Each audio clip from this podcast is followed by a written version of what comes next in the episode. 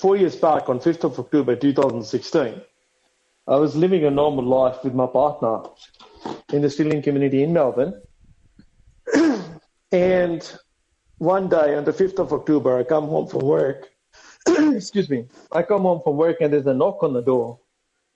And it's Australian Border Force. And it's not like I'm living uh, unlawfully or nothing. They just said that they changed the legislation. And in the scenes resembling that of Nazi Germany, they asked me to pack a small bag and they put me in arbitrary detention. So since 5th of October 2016, they forcefully separated me from my Australian citizen partner, who's got a permanent disability and who, for whom I was also a carer for.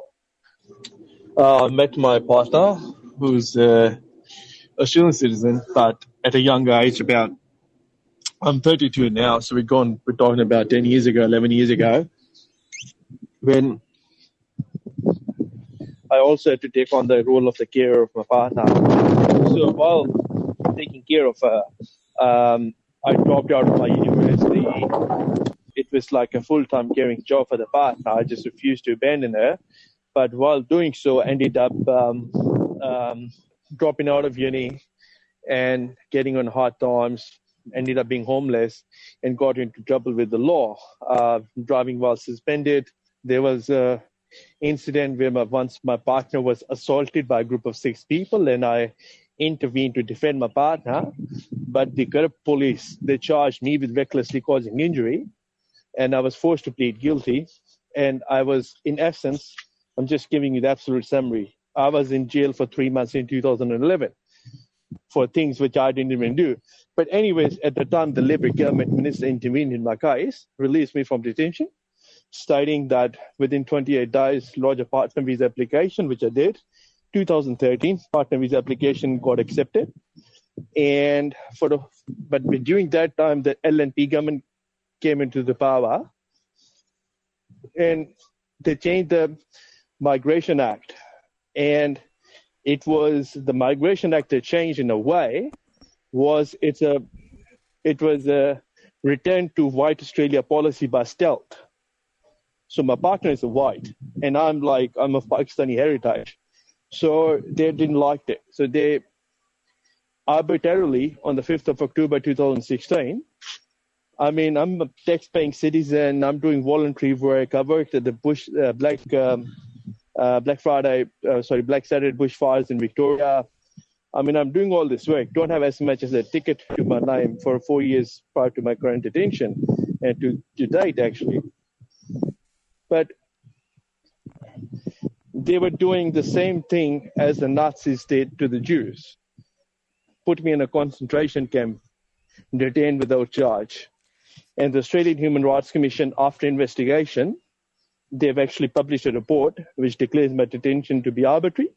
Know, that report is going to be um, transmitted to the Attorney General on the 13th of December. And when the Parliament resumes, that table will, uh, that report will be tabled in the federal Parliament which in calls February for this year, from immigration detention in Perth, Naruse wrote about an incident which occurred on Christmas Island. He made serious allegations about corruption in the, the Department of Home Affairs. He published a story on blog site Medium alleging a fellow detainee told him he could use cash, a lot of cash, to obtain a visa.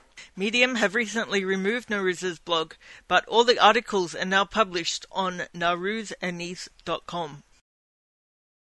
this person I um, wrote about, the details there in the blog, a significant amount of national and federal law enforcement agencies were involved in getting this drug kingpin convicted for 10 he was he was convicted and sentenced to 10 and a half years jail by the supreme court of queensland major drug trafficking and i hate drugs because drugs have destroyed lives I know people whose lives have been destroyed by the drugs. As you can read from my blog, Peter Dutton has over and over said that, like, you know, time and time again, that, oh, if you're a drug dealer, you'll be uh, deported from Australia. So this person claimed to pay $80,000 worth of bribe, and he was able to get, uh, in a couple of months, after being uh, um, finishing his jail sentence, being transferred to Christmas Island, In a couple of months, he got his visa. He's living freely in, in the Gold Coast.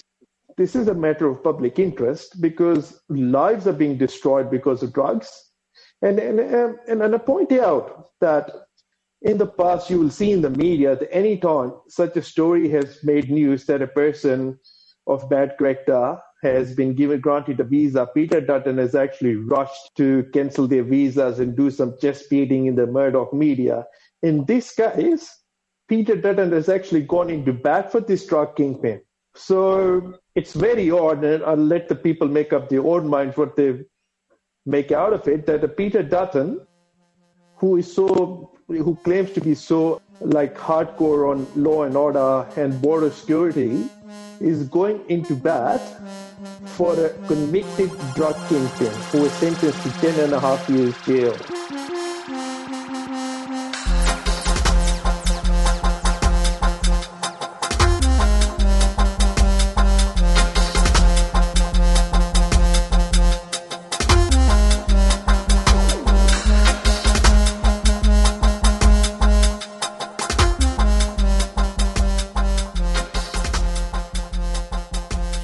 Betham, a New Zealander convicted here of major drug crimes, was facing deportation, but boasted to a fellow detainee he could bribe his way to freedom and an Australian visa.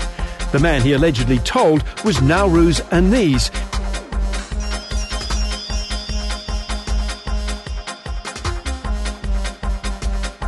I'm speaking with Nowruz today from Villawood Immigration Detention Centre in sunny Sydney.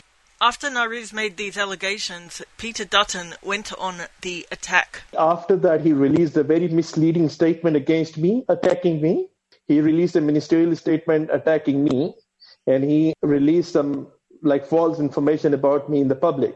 The ACLEI boss, the Australian Commission for Law Enforcement Integrity, which is the next best thing we have to Federal ICAC, they accept me as a whistleblower, and they also say that what Peter Dutton did to me is potentially a criminal, a criminal offense under Section 220, punishable by two years imprisonment. So Peter Dutton claims that he had nothing to do with Betham's case. Now it turns out that it's very likely that Peter Dutton blatantly lied because there was a Guardian story which I shared on my Twitter a couple of days ago, where it seems that another person from the department has actually came out and corroborated everything which I had said.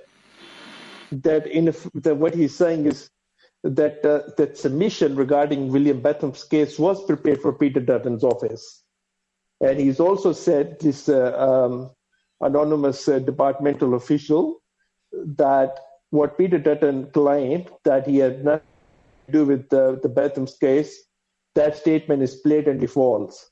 The Australian people should be alarmed that our Honourable Minister Dutton, most powerful minister in the history of uh, uh, the Commonwealth of Australia, is potentially misleading the Australian public and God knows what else is, is involved in, but we don't have a federal like act to investigate it.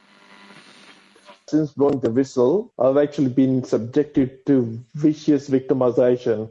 I was subjected to a very serious assault, which was organized by DHA contractor Serco carried out by a detainee who was paid to carry out a hit on me. On the 5th of May, I was subjected to a very serious assault with, where I almost died and my mobile was robbed off me to get rid of the evidence. To substantiate the fact that this hit on me was organized by DHA, to this day, in a so-called democracy with all the evidence I've given, the Australian Federal Police has refused to investigate or lay charges against this detainee. So that shows how brazen this uh, um, criminal syndicate within the DHA is. Nowruz has been documenting his ordeals using his Twitter account. He also says he has been denied vital medication. Nowruz has announced he has another shocking allegation regarding Australia's immigration system. Uh, I'll be bringing some further truth to the public domain.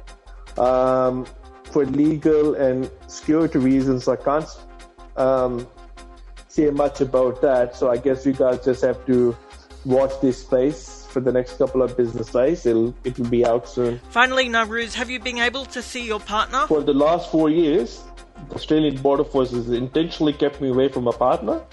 to mentally torture both of us. And that's what I'm fighting for. I'm fighting for, for love and freedom. I'm fighting to be reunited with my partner and have a life with my partner free from persecution.